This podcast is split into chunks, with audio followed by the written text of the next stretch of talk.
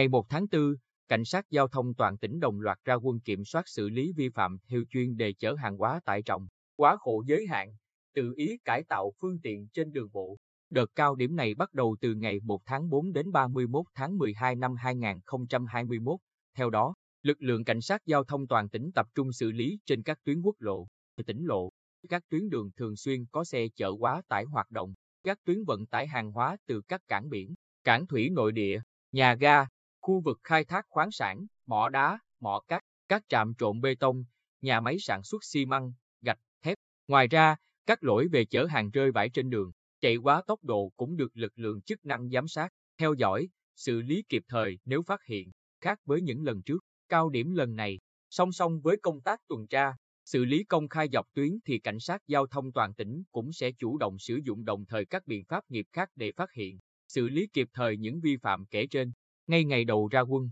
lực lượng cảnh sát giao thông toàn tỉnh phát hiện xử lý 50 trường hợp với các lỗi chủ yếu là hàng vượt quá chiều cao, chở hàng rơi bại với tổng số tiền phạt gần 250 triệu đồng và tước giấy phép lái xe trên 30 trường hợp.